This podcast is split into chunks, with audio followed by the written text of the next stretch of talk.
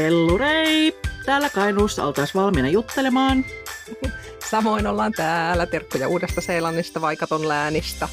Ja meillä on tänään Sanna mukana, joka asustelee Amerikassa. Saadaan tämmöinen triangeli muodostettua etäyhteyksillä ympäri maailmaa. Onko jenkit linjoilla?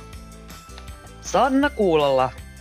Terveiset tosiaan täältä Yhdysvalloista, Georgiasta ja tarkemmin Atlantan kupeesta, Decaturin kaupungista. Moikka moi! No moi, ihan mahtavaa, että me saatiin sinut mukaan. Tämä lähti siitä liikkeelle, että kun meille kävi vähän sama homma Sannan kanssa kuin Millan kanssa heti silloin alussa, että me lähdettiin ö, viestittelemään. Sanna laittoi meille palautetta tai, tai kommentteja meidän johonkin podijaksoon ja sitten no ääniviestillähän me silloin aloitettiin kanssa tämä viestinvaihtokeskustelu, niin miksikä ei nyt sitten jutella ihan oikein kunnolla, että kun puhuttavaa riitti paljonkin ja erityisesti me puhuttiin koulujutuista, niin kuin tässä nyt me ollaan monesti Millan kanssa jo puhuttu, niin olisi ihan mahtava tässä nyt vähän vertailla ja, ja kuulostella, että miten koulujutut näyttäytyy eri puolilla maailmaa tässä yhdessä ja samassa keskustelussa. Kouluyhteyksiähän siellä teidän perheessä onkin, mutta ihan aika minun kiinnostaa tietää, että miksi sinä oot siellä? Mikä sinut sinun vei? No kiitos tosiaan kutsusta. Mä oon kuunnellut teidän podcastia alusta saakka, kun te sitä promositte Instassa ja millä laittoi sitä viestiä. Ja, ja monessa jaksossa on tullut sellainen fiilis, että, ja varmaan ääneen puhunut puolisolle näitä asioita, ja että tekisi mieli osallistua keskusteluun. Ja tosiaan me muutettiin tänne mun vaimon Katin ja meidän neljästä lapsesta kahden nuorimman teiniessä olevan kanssa tänne Atlantaan minun töiden perässä tuossa viime vuoden vaihteessa, eli aika tarkalleen puoli vuotta sitten. Ja varmaan nämä mietinnät on aika tuoreita ja taisin Millalle sanoakin, että onko tämä oikea paikka tulla keskustelemaan amerikkalaisesta koulujärjestelmästä niin kuin Amerikasta, niin kuin tekin aina yleistätte, että Suomi ja Uusi-Seelanti ovat yksi, yksi ja täällä ei todellakaan ole, mutta sitten Milla taisi tuumata, että varmaan nämä mietinnät olisivat aika tuoreita ja tavallaan se kontrasti Suomeen on vielä mielessä, että on vähän semmoinen niin kuin ärhäkkä olo vielä monessa suhteessa ja monessa suhteessa tietenkin sitten arvostaa, mitä täällä tehdään. Niin sitten tuumitte, että ehkä tämä on ihan hyvä, hyvä paikka. Mutta tosiaan meillä on kaksi lasta, meni täällä kouluun ja kaksi vanhempaa jatkoi eloa Suomessa perheidensä kanssa. Ja, ja sitten tota, vaimo Kati on kääntäjä ja hän otti työnsä mukaan, eli jatkaa täällä etätöitä, mutta vähän eri aikavyöhykkeillä. Ja ollaan äh, niin sanotulla expatriat-sopimuksella, Eli minut on lainattu Suomen organisaatiosta pariksi vuodeksi tänne Pohjois-Amerikan organisaation työntekijäksi. Eli on semmoinen niin sanottu 2 plus 1 plus 2 sopimus, eli maksimissaan viisi vuotta. Yritys sitten pitää meitä lainassa. Voi että joo, ihana saada sut tänne. Siis se on hyvä, että sä oot nyt puhumassa, koska siis ne unohtuu, ne asiat. Sitten kuitenkin just se, että miten vertailla, kun on muuttanut uuteen paikkaan, niin ne tuppaa unohtumaan ne asiat tosi helposti. Joo, ja itse asiassa hauska, koska nyt lapset on ollut nyt lomalla ää, toukokuun lopusta. Nyt huomaa, että tunteet on pikkusen niin kuin laimentunut. Et tuntuu, että silloin kun oli se ihan kiivain hetki, just kaikki kokeet ja kaikki mahdolliset uusinnat ja, ja kesäkoulun ilmoittautumiset ja muut, niin tuntuu, että ai kamala, että tämmöistä täällä on. Ja nyt sitten tuntuu, että no ehkä se nyt on niin kuin, no se alkaa taas kolme viikon päästä, että et voi olla, että taas sitten. Mutta hyvä, nyt on tällainen rento hetki jutella. Jäi. Joo, kyllä on nyt aika. Hyvä. Kyllä. Tota, ihanaa, että sä määrittelit tuon expat-sanan, koska siis se on semmoinen, mikä siis välillä no siis itsessänikin herättää tunteita, ja monissa ihmisissä se on vähän sellainen niin kuin länkkäri-sana, ja monet käyttää sitä expat-sanaa, vaikka niillä ei ole sitä, minkä sä hienosti siis määrittelit tuossa, että on tavallaan se työnantaja onkin siellä Suomessa, ja se tuut tavallaan lainaan. Tosi hyvä, koska se, että kuka uskaltaa sanoa, että on maahanmuuttaja tai maahanmuuttanut, niin kuin ollaan puhuttu, niin sitten, että yhtäkkiä termi onkin niin kuin eri. Että sitten jos joku muuttaa Suomeen, niin vaikka sitten ekspattina, niin siitä puhutaan maahanmuuttajana, ja tota, niin se on jännä, että mi, miksi ne termit on erilaisia ja tota, niin kertooko ne jotain siitä yhteiskunnasta ja eroista jollain lailla. Mutta joo, mutta hienosti hyvä, että määrittelit. Tosi hyvä. Joo, siis tavallaan se on, niin kuin sanoin, että on tavallaan eri statuksella, mutta sitten kun tänne muutti, niin on aika hyvä ollut huomata, että on kuitenkin maahan onko nyt, olenko maahan muuttanut, mutta mm. kaikki ne asiat, mitä piti hoitaa ja miten oli tavallaan eri viivalla kuin amerikkalaiset ja ehkä isoimpana asiana tämä niin kuin luottohistorian rakentaminen, että kun tänne tulee Euroopasta, Suomesta, niin meillä ei ollut minkäänlaista luottohistoriaa, mikä tarkoitti sitä, että esimerkiksi puhelinliittymä ei saanut kuin tämmöisen prepaid-liittymän. Me ei saatu autolainaa, me ei saatu, ajettiin ajokortit uudelleen ja piti hakea sosiaaliturvakortti esimerkiksi sosiaalitoimistosta ja että tavallaan niin kuin, että varmaan paljon niitä samoja asioita, toki eri, ihan aivan eri viivalla tietenkin varmasti, että oli hyvin tuettua meidän tämä, tämä toiminta mm. täällä, mutta paljon asioita, mitkä tuli ihan itselle yllätyksenä ja ihan hyvä näkövinkkeli itselle myös vähän miettiä, että, että mitä se on olla kun vieraana maassa. Kyllä, ja kuin, kuinka hankalaa se itse asiassa on Siis siinä on ihan hirveästi kaikenlaista. Ei todellakaan helppo juttu. Joo, ja siis täytyy sanoa, että tämmöinen eks, ekspatti on aivan niin kuin uusi termi minulle, että mä koskaan kuullutkaan koko asiasta. Tosin toisaalta se ei ole niin kuin omaa elämää liipannut vielä ehkä millään tavalla, niin, niin tässä oppii koko aika näköjään. Hei, tota, mun täytyy siis tunnustaa, että mähän on siis Sannasta puhunut tässä nyt jo monta kertaa, että olet tavallaan olet kuulijoille tuttu. Et siis, no, ne, ne ei tiennyt sitä, että siinä me puhuttiin lapsista, että miten on saanut olla niin muiden tuttujen lasten elämässä mukana, niin siis Sannan lapset on juuri niitä, jotka kuuluu siihen ihanaan porukkaan. Mä tuossa muistelin just kaikkea, mitä ollaan saatu yhdessä tehdä. Mä oon varsinkin niin haikeudella muistellut sitä, kuinka helppo teidän lapset oli laittaa nukkumaan. Siis se oli jotenkin ihan käsittämätöntä. Mä muistan, kun te olitte lähes johonkin ja mä tulin lastenvahdiksi ja sitten sit mä sanoin, että no miten nuo iltarutiinit, että mitäs, mitäs mun täytyy, ei, no, ne on yleensä aika iisit, että ne, ei, ei, ei, siinä ole mitään. Mä, aha, okei. Okay. Ja ne tottavia oli. Sitten kun niitä alkoi väsyttää, niin että minua väsyttää, minä menen nukkumaan. Ja sitten me meni pesemään hampaat ja meni nukkumaan. Musta tuntuu, että pieni oli varmaan tuonne meidän tilli-ikäinen. Ja te, ah, jesta, miten mahtavaa. Kyllä te, te olitte tehnyt siihen hommia kyllä sen eteen. Että sitten kun, kun tätä tiedustelee, niin. miten ihmeessä te olitte tähän mutta täytyy ehkä nyt tunnustaa, että voi olla, että on ollut jotain vieraskoreutta. Muistan myös, että joku niin kuin 60 kertaa piti komentaa takaisin sänkyyn ja vanhempaa taidettiin pitää ekat kaksi puoli vuotta joka ilta kädestä kiinni, kunnes hän nukahti. Että ei se aina ihan silleen. hyvä. hyvä. Me ollaan tuossa käden kiinni pito vaiheessa nimenomaan tällä hetkellä. Niin todella hyvä. Mutta on, se, se luo toivoa. Se oli niinku ihan, että onko täällä piilokamera jossain. Se oli niinku sellainen tunne. Kerta kaikki sen ihania. Mä jossain jaksoissa puhuin siitä, että miten Savonlinna on päätynyt, niin sinä olit se, joka ajattelin, että et sitten kauemmaksi päässyt, että en olisi ikinä uskonut, että sieltä löydän itseni myös. Itse asiassa Kati, voihan olla, että sä oot Sannan tavannut joskus Savonlinnassa. Me ollaan oltu kaikki Savonlinnassa samaan aikaan. Voi hyvinkin olla. Niin. Ei se siellä sitä ihmismäärää ihan hir- niin hirveästi ole, että ihan varmasti ollaan törmätty joskus. Paljon mahdollista. Kyllä, siinä viereisissä laitoksissa oltiin, niin kyllä. Joo. Ja tuota, ihanaa, että olet päässyt sit nyt taas uudestaan kauaksi, kauemmas kuin Savonlinna. ja ihanaa, että olet täällä juttelemassa. Yksi, mitä mä oikein odotan innolla, just se, että kun ei ole helppoa hommat, niin vaikkapa just tätä niin kouluun ilmoittaminen, että miten niin kuin uudessa maassa, miten ilmoitetaan lapset kouluun. Katsotaan, mistä kaikesta me päädytään juttelemaan. Joo, tota, oli mielenkiintoinen retki sekin. Kyllä voidaan jutella siitä. Mutta ihanat lasten elämän muut aikuiset kuin vanhemmat. Kyllä meillä Villaa odotettiin kylää ja ja siis vieläkin on askarteluja tallessa. Muistan, että itse oli vähän, ehkä vähän väsynyt aina välillä, eikä välttämättä ollut hirveän innovatiivinen, niin meillä on vieläkin lasten pahviset alkukirjaimet, jotka päällystettiin Akuankasta revitellä kuvilla. Ja tosin taisi vaan olla toisella tehty valmiiksi, että toisella on semmoinen ruskea pahvinen ja toisella oli tosi pieteetillä niin kuin liimattu. Kun aina mä sanon, että ei ne vanhemmat välttämättä ole niin kuin ne parhaat soulmateit lapsille, että sitten on mahtavaa kuin muita aikuisia, jotka on sitten lasten elämässä, että onko ne sitten isovanhempia tai sisaruksia tai, tai ystäviä, Kyllä. naapureita. Mistä me aloitettaisiin? Niin. Niin, miten se kouluilmoittautuminen, se nyt on varmaan aika semmoinen, niin kuin siitä kaikki alkoi. Joo, mitä kaikkea siihen liittyy siis, että miten, miten te olette päätynyt, mihin olette päätynyt?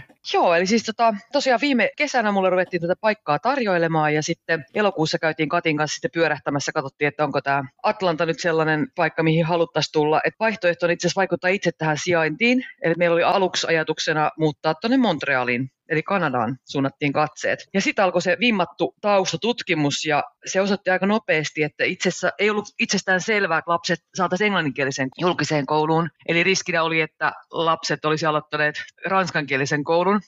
Eli Quebecissä oli lainsäädäntö, joka säätelee julkisia kouluja, englanninkielisiä kouluja myös, ja se, että mitkä ne kriteerit on, että tulee valituksi tämmöiseen julkiseen englanninkielisen kouluun, ei ollut kauhean selkeitä. Ja mm. varsinkin tämä, meillä on tosiaan, nuorempi on juuri päättänyt kahdeksannen luokan ja vanhempi lukion toisen luokan, eli he on nyt syksyllä menossa sitten yhdeksännelle luokalle ja lukion vikalle luokalle. Ja tuntui varsinkin tälle lukion tokaluokkalaiselle olisi ollut varmaan aikamoinen shokki ja aika mahdoton paikka suorittaa viimeiset puolitoista vuotta ranskaksi. Mutta tavoitteena on kuitenkin lukion päästötodistus tältä keikalta. Toki kielen olisi varmaan oppinut, mikä olisi ollut tietenkin taas rikastusta elämää, mutta tuumittiin, että kokeillaan vähän jotain vähemmän eksoottista ratkaisua tässä vaiheessa. Enkä nyt sano, että Atlanta ei olisi eksoottinen vaihtoehto, mutta, mutta meidän pääkonttori on, joo, on tämäkin pikkusen eri, aika erilainen kuin Suomi. Meillä on pääkonttori Atlantassa ja seuraava vaihtoehto oli sitten tämä ja tosiaan käytiin täällä elokuussa ja mulla ei oikeastaan ollut minkäänlaista kunnon ennakkokäsitystä Atlantasta ja täällä asuu metropolialueella 6,2 miljoonaa ihmistä ja kaupunki kutsutaan nimellä City of in the Forest, eli kaupunkin metsässä. Ja kun me tänne tultiin, niin kaikki oli aika suurta, Tämä liikenne ihan aivan hurjaa. Täällä on niin kuin yhteen suuntaan voi mennä kahdeksan kaistaa. Tietä menee ristiin rastiin. Aika moni kulkee yksin omalla autolla. Että se on ihan hurjaa se liikenne. Ja, mutta, mutta jotenkin tuli semmoinen varmuus, että, että kyllä tämä ihminen täällä voisi viihtyä. Että, ja sitten mä laitoin nimen paperiin ja päätettiin, että eiköhän oteta tämmöinen ja tähän itse asiassa mietittiin, että miten niin kuin t- tässä vaiheessa elämää, että lähdetäänkö nyt niin kuin pariksi vuodeksi jonnekin. Ja sitten me mietittiin tämmöisen keski-ikäisen tavallista elämää ja edellistä vuotta kelattiin, että mitä me tehtiin viime vuonna, että mitä kaikkea. No muutamalla keikalla käytiin ja lapset kävi koulua ja me katsottiin Green Anatomian 16 kautta. Niin siinä vaiheessa me oltiin, että että tota, ihminen voi tehdä ehkä jotain muutakin, kun katsoo. Ja on, toki täällä itse asiassa oli 17 kausi just niin kuin alkoi, niin kuin ennen joulua. Että se oli, Sitä voi katsoa sielläkin. Kulu, tota, pa- palvelu on nyt ostettu, että voi tehdä sitä, sitä täälläkin kyllä. Että, että näillä, näillä lähdettiin sitten. Hei, saako, saako tässä välissä kysyä City in the Forest, niin miten se näyttäytyykö se niin? Miksi, miksi niin sanotaan? Siis kyllä. Tämä on ihan siis aivan käsittämättömän vehreä. Se on ihan kuin tämmöinen niin kuin sademetsä. Et se on ihan, täällähän niin kuin nytkin on noin 40 astetta lämmintä, 35 lämmintä päivällä, kun on kesä, ja on ihan valtavan kuuma ja aurinko on siis todella polttava, mutta täällä on ihan valtavasti suuria puita, ja esimerkiksi tämä meidän Decadorin pääkatu, millä mekin asutaan, Ponce Lyon, niin tämä on ihan siis oikeastaan varjossa, valtavia puita. Ja kun, itse asiassa kun tänne laskeutuu lentokoneella, niin mä muistan, kun me Dallasin kautta lennettiin tänne, ja Dallas näytti aika semmoiselta niin kuin aavikkoiselta, ja ei paljon näkynyt, ainakin mulla oli se mielikuva, en, en nyt voi varmaksi sanoa, mutta tuntuu, että oli semmoinen niin kuin karumman näköinen, ja kun tänne laskeutui, niin tämä oli toden totta niin aivan vihreä läntti. Siis, että tämä on todella vehreä. Ja sitten mä mietin just, kun tuolla kävellä ja on niin kuin, nurmikot on esimerkiksi aivan supervehreitä. Se on semmoinen kuin, ihan kuin tekonurmea, kun siihen astuu. Mutta täällä tulee sitä vettä niin, kuin niin valtavasti välillä, monena päivänä, ja sitten on se kuumuus. Että täällä ei se vesi ei myöskään raikasta millään tavalla, että tulee vaan niin kuin kosteempaa. Okay. Että ei ole semmoinen ihana, ihana kesäsade, vaan silleen, ah, että nyt sataa vettä, niin sitten se on vaan niin kuin semmoinen höyrysauna sen jälkeen. okay. Joo, ja tota, mutta sitten kun tosiaan tänne ruvettiin muuttamaan, niin ymmärrettiin aika nopeasti, että siis asuinpaikkaa määrittää siis turvallisuus ja lasten koulut.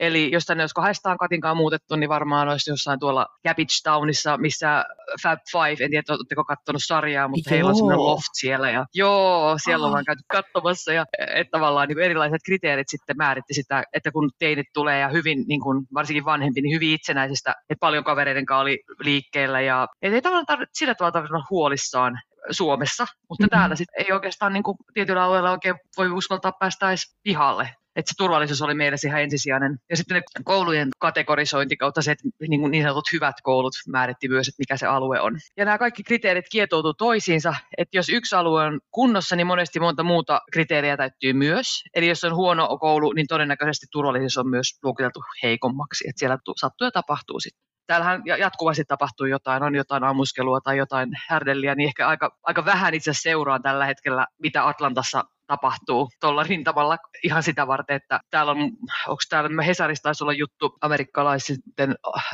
aseista, niin onko täällä 120 asetta 100 ihmistä kohti. Eli se on todellista, että täällä on varmasti niin tää on aseita monella, joka tuolla liikkuu. Ja tavallaan se, että, että jos jotain tapahtuu, niin se ei voi olla jossain targetissa tai eli ihan tämmöisessä päivittäistavarakaupassa tai jossain mm. ravintolassa. Että tavallaan niin kuin, on kokenut, että, että jos mä seuraan koko ajan, missä alueella ja millä kadulla on tapahtunut jotain, niin se luo ehkä semmoista stressiä, mikä on vähän turhaa, koska mä koen, että ei sille niin oikein voi itse mitään tehdä muuta kuin vaan yrittää pysyä turvallisella alueella ja tietää, missä liikkuu ja järkeviin aikoihin. Et ei yöllä tuolla keikun missään. Eipä sinänsä kyllä yhdeksän nukkumamenon aika, niin eipä, ei sinänsä vaaraa.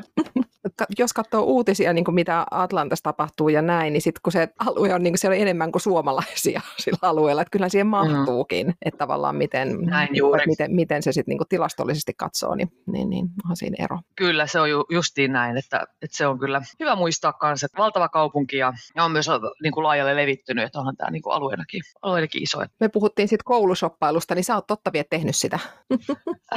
Joo, siis kyllä täytyy sanoa, että oltiin aika uuden äärellä, kun ruvettiin miettimään, että miten koulu valitaan Yhdysvalloissa. Että, että jos ajattelee meidän aikaisempaa niin kuin Suomi-kokemusta, niin se oli käytännössä, meillä oli talo ja sitten siinä on se lähikoulu, mihin lapset menee. Ja täällä sitten tuntuu, että no tietenkin oli koko tämä alue auki, että pystyi sitten itse määrittämään sen, mutta, äh, mutta kyllä se taustatutkimus oli aika valtava ja varsinkin Kati teki ihan valtavan työn siinä. Mutta netti on täynnä statistiikkaa ja siellä vertailtiin ja tutkittiin ja katsottiin alueita monesta näkökulmasta, eli turvallisuus, perheen tulotaso on aika tärkeä ja siihen äh, tulotasoon vaikuttaa koulutustaso ja sitten väestön monimuotoisuus. Eli tavallaan niin kuin monta näkökulmaa näitä mittareita oli useampia ja sitten tavallaan ne mittarit. Ja tosiaan niin kuin nämä, nämä moni asia tosiaan liittyy vahvasti yhteen sitten ja niiden perusteella sitten kartan poliittinen väri oli enemmän sininen kuin punainen, mihin haluttiin. Eli se oli demokraatteja enemmän kuin republikaaneja tällä alueella, mihin me haluttiin. Ja kaikki tämä oikeastaan edellä mainittu, niin sit, sitten tota, no okei, okay, pitää mainita vielä tornadot, tulvat, metsäpalot ja niiden todennäköisyys alueella.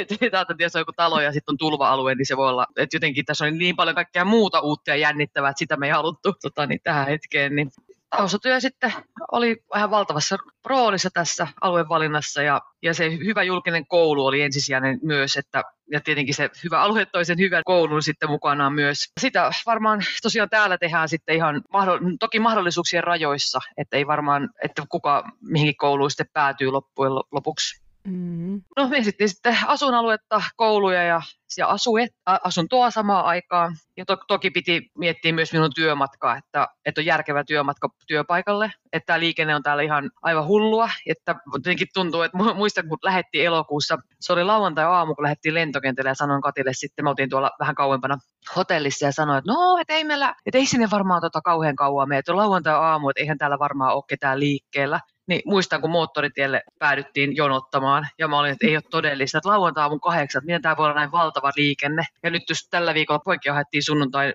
he tulivat, olivat Suomessa muutaman viikon ja tulivat takaisin, niin ihan hirveä liikenne tuolla motoreilla. Siis sunnuntain ja maanantai vasta se yönä yhdeltä. Et en kyllä ymmärrä. niin, niin tosi, tosiaan sitä vähän miettiä, että se niin kuin työmatka on järkevä. Ja myös sitten matka lentokentälle. Eli silloin Suomessakin niin mulla oli 30 minuuttia saunan lauteelle lentokentältä, niin se oli semmoinen hyvä mittari. Ja tästä on semmoinen, ei ole saunaa kylläkään, mutta niin kuin noin puoli tuntia on kentälle, niin se on, se on järkevä. Helpottaa sitten työmatkustamista.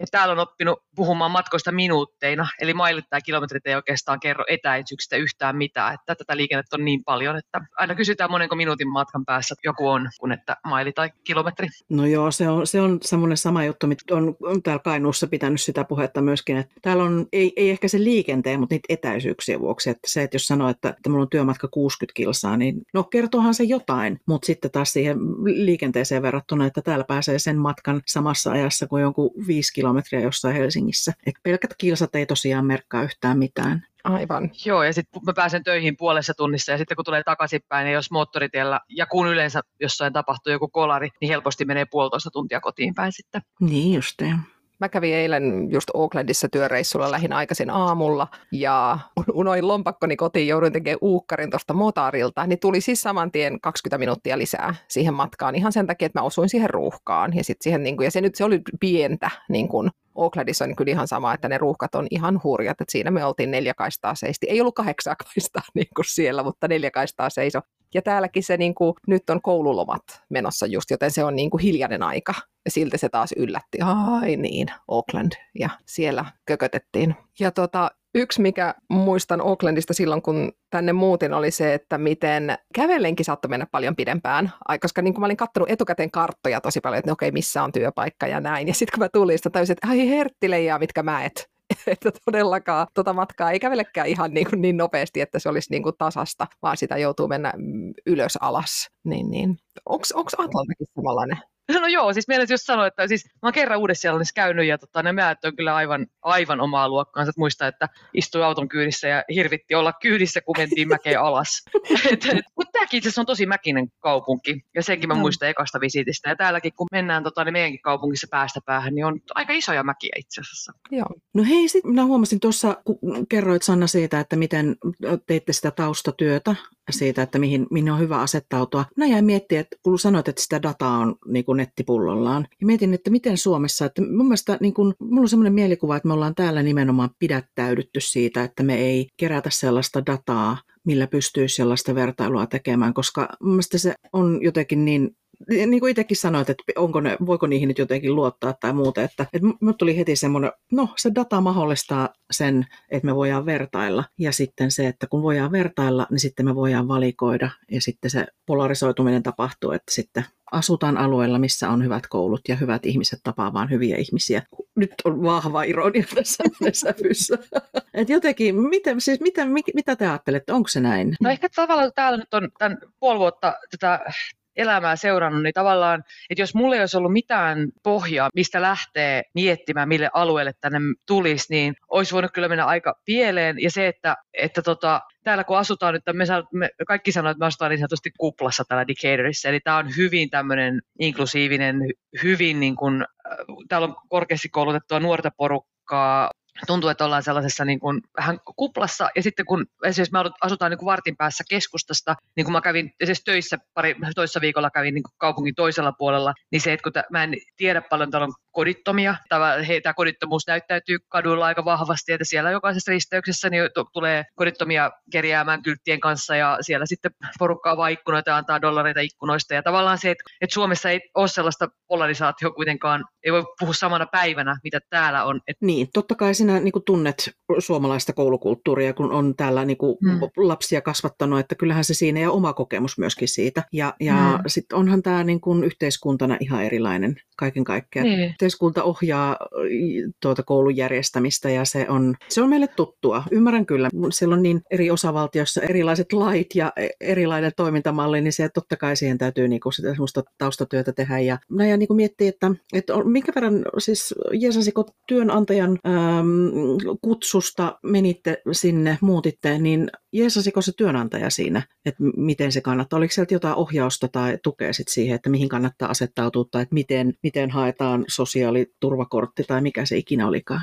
Joo, itse asiassa meillä oli tämmöinen, mikä sen nimi oikein, Relocation Assistance-palvelu, eli muutettiin, niin oli henkilö, joka auttoi meitä sitten kaikissa näissä edellä mainituissa asioissa, että hän, hän lähti meidän mukaan hakemaan sosiaaliturvakorttia ja ajokorttia tai ainakin näytti, missä ajokortti toimistoon ja sitten asunto oli aika vaikea löytää, niin hän auttoi sitten siinä. Ja täällä selkeästi on myös, tuntui myös sillä tavalla, että sai parempaa palvelua, kun meillä oli edustaja, joka edusti asiakkaitaan. Että tavallaan mm. myös Suomessa sen, että, että kun meille, me tultiin edelleen niin kuin maahan muuttajina tänne tavallaan ilman minkäänlaista luottohistoriaa, ja me kun asuntokin löydettiin, niin meidän nykyiset vuokraantajat soitti minun HR-osastolle, HR-päällikölle, että minkä, mikäs meininki tämä, mikä tässä oikein on ja maksaako nämä vuokraa. Ja, koska ei Suomessa me omistettiin talo, asunto, ei, ei ollut mitään vuokrahistoriaa näyttää. Ja se ei, eikä se Suomen historia varmaan olisi heille niin kuin mitään ollutkaan sitten. Että, joo, työnantaja auttoi. Toki ta, kaikki tämä tämmöinen, että mun työkavereita ei asu tällä alueella, että he asuu niin kuin tuolla työpaikan toisella puolella, että ehkä enemmän semmoisilla niin kuin vähemmän urbaaneilla alueilla, sanotaanko näin,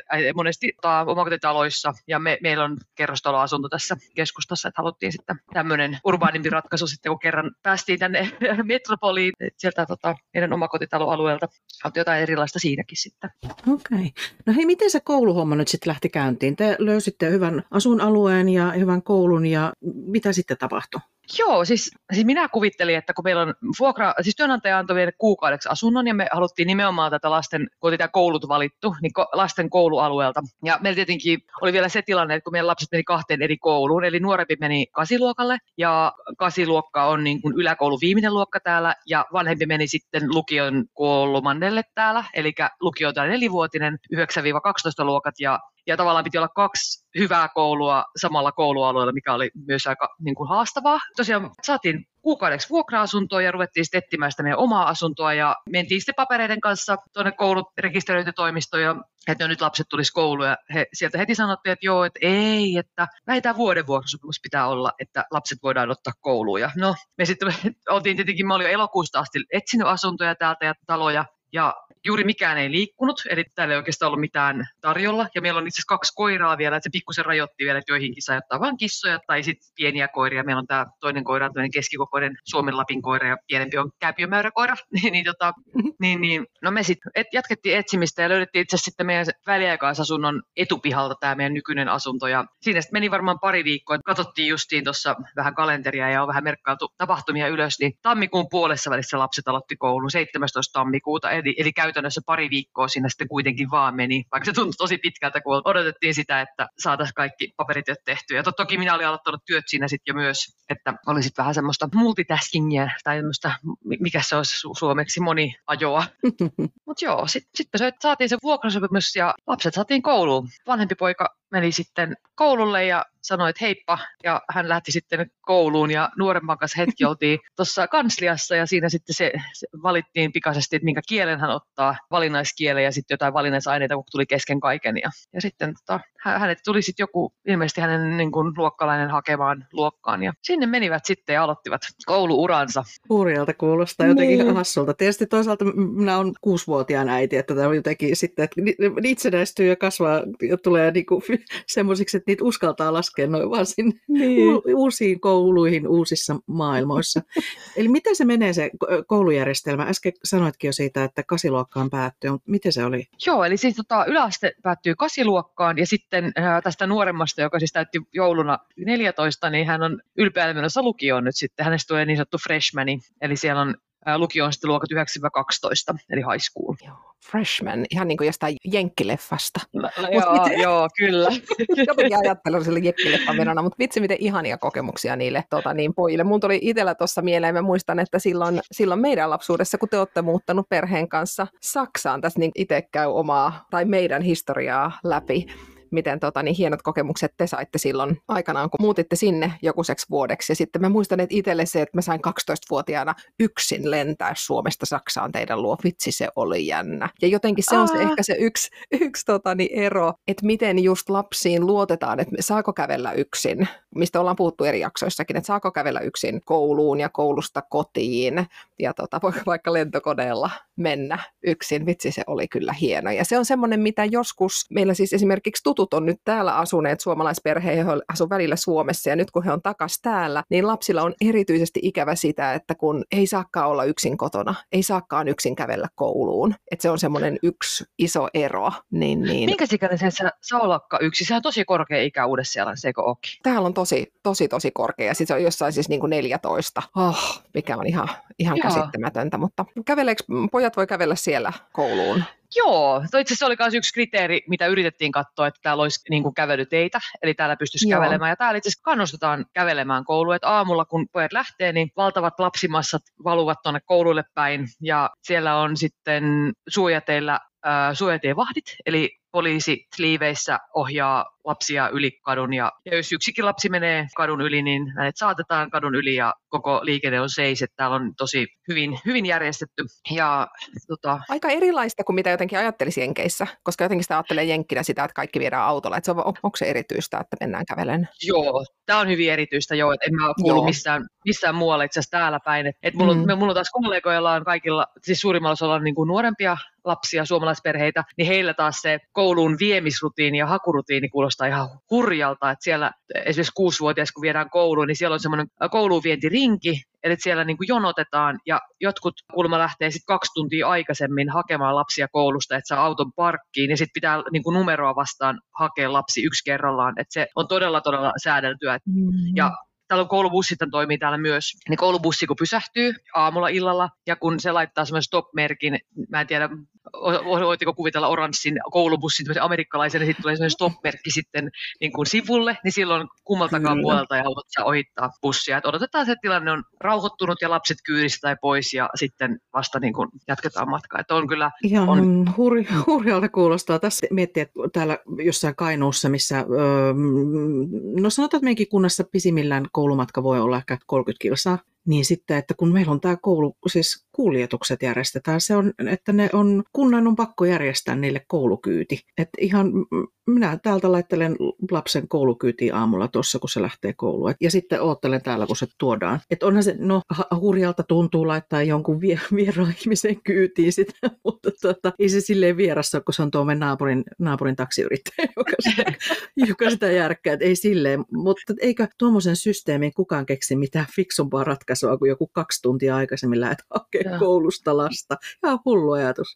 Mutta mä luulen, että se on osittain ehkä sit saattaa olla oma valinta, koska, tai että osa hakee lapsista vie, varsinkin yleensä äidit, jotka on kotona, niin heillä on sitten tähän mahdollisuus. Mutta täällä on siis tuo koulubussit risteilee aamulla. Että kyllä, ja mun mielestä pojillakin, he ei käytä sitä, koska he kävelee 10 minuuttia ja nuorempi käveli 20 minuuttia ja nyt tyhenee 10 minuuttia hänenkin koulumatka. Niin tota, koulubussi mun mielestä on kyllä mahdollista saada jopa meillä. Eli koulubussi tulisi mm. hakemaan tuosta edestä. Ja se on niin kuin, mä, mä en itse asiassa tiedä, onko se maksullinen vai maksuton. Oletan, että se on maksuton itse asiassa, vaikka ruoka maksaa koulussa. Mutta mm Mutta se, että sitten se hakee ehkä aamu seitsemältä ja se kiertää tuolla ympäriinsä ja sitten ollaan poliisilta koulussa, niin se on sitten. Mutta en osaa tuohon sanoa, no yhden kollegan lapset itse käyttää koulubussia, että hän sanoi, että oli, he yrittävät kovasti etsiä koulubussipysäkkiä, kun hän seuraavana aamuna tajusi, että he tulee hakemaan tosiaan oven edestä, että lapset vaan viedään bussiin ja Aa. sitten tota, jatkaa.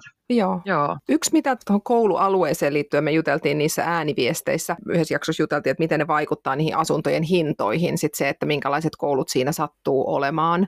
Äh, sen jälkeen itse muistelin tota Pikkuprinssi elokuvaa, mistä tota, Tilli tykkää. Se juuri tavallaan kertoo se elokuvaversio jännästi siitä, että miten niin kun vanhempi on valmis asumaan vaikka missä pienessä kolossa, jos tota, niin, pääsee siihen tietyn koulun alueelle. Ja tota, siellä taisi olla myös niin, että se vaikuttaa kovasti niihin talojen hintoihin, se koulualue. Kyllä, näin, näin on valitettavasti. Ja, että, no. Tai no, näin se vaan on, että tota, mm. ja täällä on yllättävän vaikeat ne asuntomarkkinat ylipäätään, että löytää se vapaa-asunto oikeaan aikaan. Mm. Et mä en sitten tiedä, että onko sit muuttoliikettä enemmän niin kuin kesän jälkeen, tai me tultiin just joulun aikaa, että varmaan oli aika hiljasta. Mm. Ja toki täällä tietenkin asuntomarkkinat, se, että Suomessa on töissä irtisanomisaika ja on kuitenkin pitää olla perusteita, että irtisanotaan, että täällä ei ole semmoista käytäntöä, että sulle voidaan tulla sanomaan, meiltäkin on lähtenyt porukkaa töistä, että aloitan huomenna eläkkeen tai tämä henkilö lopetti työt ja huomenna ei enää tule. Et myöskin tarkoittaa sit sitä, että pitää löytää uusi työpaikka ja se ei välttämättä ole siinä sen asunnon alueella, että et muuttoliikekin on erilaista varmaan kuin Suomessa. Mutta tota, vaikeat oli asuntomarkkinat ja tosiaan niin kuin, toki piti eka myös miettiä, siis puhutaan hyvästä koulusta, että pitää olla hyvä mm. koulualue ja piti vähän miettiä, että mitä se tarkoittaa niin kuin Yhdysvalloissa ja sitten sen jälkeen mitä se tarkoittaa meidän koululaisten kohdalla ja meidän perheen kohdalla. Et millä sä mainitsitkin, että mä tosiaan menin Saksaan, mä olin itse sisun ikäinen, kun mentiin sinne, joo 14. Just. Ja, äh, joo, ja muutamaksi vuodeksi muutettiin sinne ja sitten mulle etsittiin koulua, olin yläkoululainen ja ensin oli semmoinen huippukoulu, mihin ajateltiin, että kun Suomesta mennään, niin varmaan niin on rahkeita mennä tällaiseen parhaaseen mahdolliseen, missä muistan he teki ryhmätöitä kouluvuuksen rantautumisesta Amerikkaan 500 vuotta sitten. Ja sitten oli se koulu, jossa tehtiin niin kuin samaan aikaan lasimaalauksia, leijoja ja tai muita kädentöitä. Ja tämä molemmat koulut oli tavallaan saman tasoisia, eli gymnasium tasoisia, mitkä oli tavallaan tähtäisi lukioon. Ja mä sitten päätin tähän jälkimmäiseen mennä, johon me sit, mikä oli siis yhteiskoulu ja mun kaksi siskoa tuli sitten samaan kouluun myöhemmin. Ja tällä omakohtaisella kokemuksella sitten haarukoittiin, mikä meidän lapsille olisi paras ympäristö. Että jos koulu arvostellaan 10 kautta 10 akateemisesti ja sitä kautta se vaikuttaa, että se on myös aika kilpailuhenkinen. Eli tavallaan kaikki pyrkii mahdollisimman hyviin suorituksiin ja sitten jos on tämmöinen 8 kautta 10, eli se ei ole niin kuin, silloin vähän semmoista diversiteettiä ehkä. Ajattelin, että siitä voisi olla myös valmiuksia niin kuin esimerkiksi tukeen, jos, jos tämmöistä tarvitaan. Ja tämä on itse asiassa osoittautunut aika oikeaksi tämä oma niin kuin arvio, että kyllä tuntuu, että molempien lasten kouluissa on hyvin erilaista, niin kuin erityyppistä porukkaa ja molemmat on sujahtanut ihan hyvin niihin omiin, ta, oman tasoisiin juttuihin sitten, että Onko siellä ollut tota lasimaalausta tai leijoja? no itse asiassa, no joo, täällähän on ihan valtavassa osassa nämä ekstrakurrikulumit, eli tämä niin kuin koulun jälkeen järjestettävä Aivan. toiminta. Et siellähän on siis, muistaakseni lukiossa, olisiko varmaan, en, en uskalla nyt sanoa, olisiko joku 80 eri kurssia ehkä. Wow. Mutta, siis, joo, mutta siellä on kaikkea niin kuin yrittäjyydestä. Nuorempi lapsi on innostunut noista roolipeleistä, DTstä, niin hän on sellaisessa kerhossa ja lautapelikerhossa ja on muotiin liittyviä juttuja ja on urheilua toki kaikenlaista. Että on niin kuin, joo, lasimaalausta en ole kyllä huomannut vielä, mutta pitää, pitääpä katsoa, jos toskin jompikumpi. Hyvä, että on Dungeons and Dragons kuitenkin, niin hyvä. Joo, se on kyllä. Mutta tosiaan sellaista, me katsottiin semmoista kuin Great Schools-sivustoa. Haluatko laittaa linkkejä teidän sinne sivulle, jos joku haluaa Joo. katsoa Amerikkaan muuttamassa, tai sitten Niche oli toinen, mm-hmm. mistä löytyi näitä kriteereitä. Hyvä. Ja siellä sitten ensin katsottiin julkiset koulut, eli suljettiin yksityiset pois. Täällä on yksityiskoulujakin paljon, mutta tota, ne ei ollut meille, meille vaihtoehto sitten. Ja sitten katoin sitä sivustoa, niin siellä oli seuraavia kriteereitä, oli academics, diversity eli opettajat, college prep, eli miten hyvin tämä valmistaa tuohon collegeen, mikä on ilmeisesti tämmöinen, mä itse asiassa ihan ymmärtääkseni se on tämmöinen yliopiston aloitus tai niin kuin mm. alkutaivalle, vähän niin kuin, että se on parivuotinen yleensä. Sitten mm. on clubs and activities, klubit ja aktiviteetit, sitten administration grade, eli mikä on, totta, vai muista varmaan kääntää nämä, kaikki tulee ihan tämmöinen. Tosi hyvä, hyvä, hyvä. ja tämmöinen niin kuin administratiivinen työ, eli tämmöinen niin kuin, miten varmaan... Halle, onko se hallinnollinen vai mitä se on? Niin. Kiitos Joo. Mati, kyllä. Sitten oli sports, eli urheilu, food, ruoka, resources and facilities, eli fasiliteetit, eli tämmöiset niin kuin tämä mm. varmaan niin kuin toimitilat ja resurssit. Näitä kaikkia sitten oli arvioitu Aasta Öhön tai Aasta d ja meidän koulu oli nyt saanut A aika monessa ja B jossain. C on ruoka näköjään, mutta joo, siitä lähettiin. Siis näitä kun oli sitten vertailu, niin tota, että mietittiin. Ja sitten itse asiassa yksi tärkeä oli myös tämä student-teacher ratio, että kuinka monta opettajaa on oppilasta kohdin. Et meidän poikien koulussa on 15 oppilasta yhtä opettajaa kohti. Joo. Ja 1686 oppilasta. Moi kauhea. Jotenkin, mulla, minä, nyt anteeksi, nyt pakko sanoa, minä saan jotenkin näppylöitä nyt. No tuo koulun koko, herra Jumala. No onhan niitä isoja kouluja tietysti ja isoja oppilaita on ja tuo pieni koulu siis. Niinpä tietysti, niin justi sekin vielä, että pieni koulu, apua. Ei, ja sitten minä niinku, en minä tiedä, minä jotenkin näiden arviointien kanssa, minä en voi käsittää, miten kenelläkään on kykyä laittaa niitä mihinkään semmoiseen äh, yksilitteiseen järjestykseen. Ja miettii mm-hmm. sellaisi diversity, niin, niin onko se niinku, mikä on niinku, onko diversiteetti hyvä vai huono asia? Miten se tuossa menee? Niin, no se on, sekin on hyvä kysymys, että mikä tavallaan siellä on sitten myöskin break, tämmöiset niin kuin, äh, jaottelut, että mitä, mitä etnistä taustaa lapset esimerkiksi oikein on. Ja, ja ehkä tämä diversity tuossa koulussa on hyvä asia, että, jos ihan, ihan sataprosenttisesti valkoinen koulu, eli valko, valkoihoisia, niin se ei täällä Atlantassa on, mä en nyt muista prosenttimäärää, mutta onko yli puolet mustia, että on tavallaan hyvin niin kuin metropolina tämmöinen hyvin niin kuin monikansallinen, mutta toikin on aika vaikea arvioida, että mikä se on sitten hyvä, että en osaa sanoa. Toi on kyllä, niin, se on niinpä, että mikä on, se, niin. mikä on hyvä diversiteetti. Tuo on kyllä totta vielä. Mielenkiintoinen juttu. Voikin mennä katsoa. Pitää mennä, kun sä laitat ne linkit, niin pitää itse käydä mitä se olisi tosi mielenkiintoista katsoa. Ehdottomasti. Joo, jotenkin tässä niin miettiä, että miten meillä niin kuin, sitä tasa-arvoa ja yhdenvertaisuutta niin kuin jotenkin vedetään läpi kaikkien, että meillä olisi niin kuin kaikilla koululla mahdollisuus järjestää monipuolisia kerhoja ja aktiviteetteja, tai että ruoka on tasalaatusta ja hyvää kaikissa Suomen kouluissa. Että jotenkin, mm. mm. en tiedä, no ihan jotenkin, täytyy sulatella tätä koulua. ruokakin on semmoinen, että se on täällä maksullista ja tosi monella on omat eväät, että tavallaan sekin on sellainen, että se on niin kuin palveluna koululla tarjota. Ja meilläkin lapset syö monesti koulussa, mutta se on aika, salaatin sieltä saa ilmeisesti jollain proteiinilla, se on kyllä ihan hyvä, ja sitten, mutta ruoka on monesti sitten joku muutama nugetti ja jotain, että nuorempi mm. ainakin sanoi, että ei ole kauhean, niin kuin, että verrattuna Suomen ruokaan, mikä sitten on tietenkin ilmainen myös kaikille, että se on Aivan. aika, aika mieletön juttu. Kyllä, kyllä. Toi on jännä toi, mietin tuota koulun koko juttua. Yksi, mitä muistan, yksi semmoinen niin tutkimus lukeneeni sitä, ää, yksi eroista, kun on verrannut vaikkapa Suomea ja Uutta-Seelantiin, niin Uudessa-Seelannissa on isommat koulut keskimäärin ja Suomessa on siis noin kansainvälisessä mittakaavassa, niin ne on vielä pieniä, vaikka Suomessakin tiedetään, tiedetään kyllä, että koko aika kasvaa ja kasvaa ja kasvaa kouluja yhdistetään. Mm. Mutta yksi mikä on sellainen jännä, kun siihen liittyy niin kuin opettajilla aika semmoiset niin kuin vahvat mielikuvat, että, että osa on tavallaan pikkukoulujen kannalla ja osa on isojen koulujen kannalla. Ja sitten tästä on siis aika tosi pitkä aika, kun mä sitä tutkimusta aikanaan luin.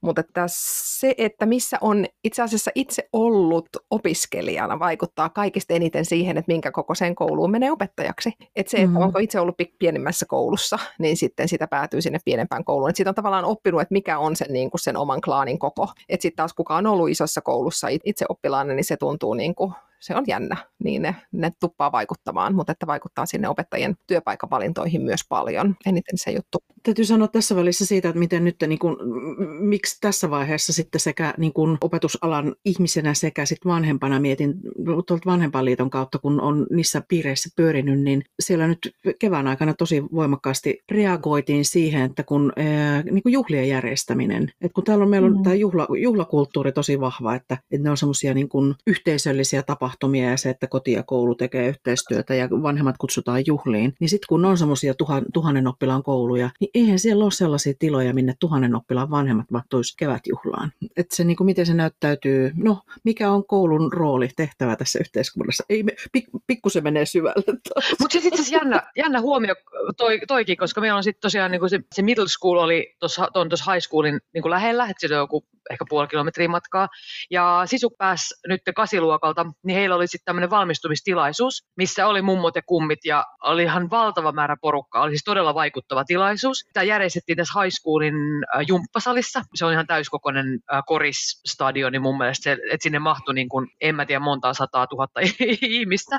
Ja sitten kahdeksasluokkalaisia valmistui, oliko 650 muistaakseni, vai mm-hmm. ku, yli 600, niin jokainen lapsi saatettiin lavalle uploadein ja nimen kanssa. Että tavallaan niin kuin jokaisen lapsen nimi sanottiin ja tuota, porukka sitten taputti ja hurras. Ja, ja myöskin jotenkin tuntui, että kun Suomessa on tottunut, että mä oon saanut ehkä yhden stipendin elämässäni jostain musiikkiopiston jostain kevätjutusta. En ole saanut hymytyttöpatsasta. Että tuntuu, että, että ne meni aina nyt tietyille henkilöille monesti. Tuntuu, että se oli se tietty valittu porukka, jolle, jolle ne yleensä aina jaettiin. Ja tuolla niin kuin, rehtori piti niin kuin, todella liikuttavan puheen, jossa siis kaikki arvostettiin. Hän niin kuin, nosti, että täällä on tavallaan se kulttuuri on, on niin kuin, se, mitä mä toivon, että lapset saa täältä, on niin kuin, nyt tarttunut heihin jo. On se niin kuin, semmoinen tosi tsemppaava ja semmoinen niin kuin, jotenkin todella semmoinen niin kuin vastaanottava ja semmoinen, semmoinen niin kuin, äh, siellä ei jaettu yhtään stipendiä, eikä yhtään, hän mainitsi toki muutamia henkilöitä sieltä, ketä, ketä, ketä oli haastatellut, esimerkiksi hänen, niin kuin, hänen kertoi sen tarinan tämmöistä kengistä,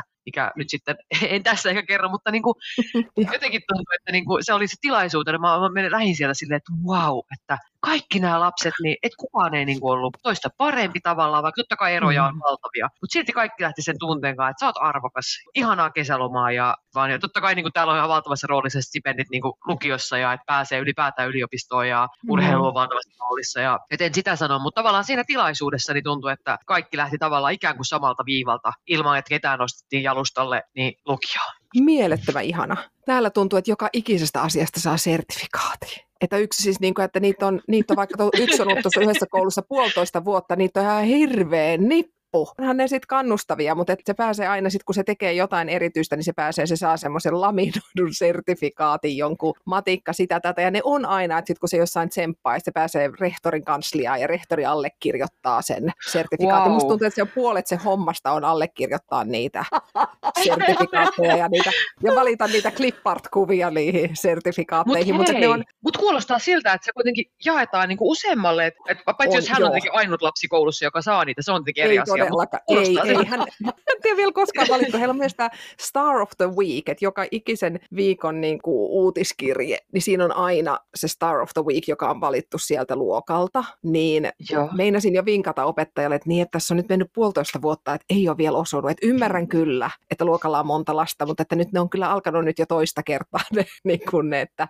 että jos joku kerta jostain syystä hän sitten sen saisi, niin olisi hyvä. Koska se Star of the Week on jotenkin niin, että silloin kun niillä on school assembly, eli missä ne niin kuin kokoontuu, niin sinne kuka on, saa sen Star of the Week, niin sitten hänen vanhemmat kutsutaan siihen tilaisuuteen niin kuin Aha, huoltajat joo. sinne paikalle. Et muuten on koulun oppilaat, mutta että sitten kun se tulee tähdeksi siltä luokalta, ja tämä on sitten niitä luokkia on kuitenkin hirveä määrä, ja sitten niitä sitten tähdet varmaan ne sitten jotenkin pääsee en ole itse asiassa kysynyt tarkoituksella, kun en hän niin vielä siihen tullut valituksi, että mitä se tapahtuu, mutta jotenkin heille varmaan taputetaan ja heidät kutsutaan sitten sinne en tiedä. Siis jotain tältä väliltä. Kyllä mä täytyy niin, sanoa, niin kuin tuossa Sanna, meidän omat kokemukset sieltä, sieltä niin kuin muutaman kymmenen vuoden takaa, niin minulla on semmoinen mielikuva, että kyllä Suomessa on menty ihan tosi paljon taas, minä Suomen äänellä täällä puhun, mutta että ollaan menty siinä, siinä niin kuin huomioimisessa pois niistä hymypatsaista ja, ja semmoisesta, että jotenkin siihen tsemppaamiseen ja niin kuin oman tason ylittämisiä huomioidaan. On, ne on toki, totta kai ne on koulukohtaisia ja tämmöisiä ne, ne systeemit, mutta minä olen ainakin ollut sellaisten koulujen kanssa tekemisissä, missä tuota,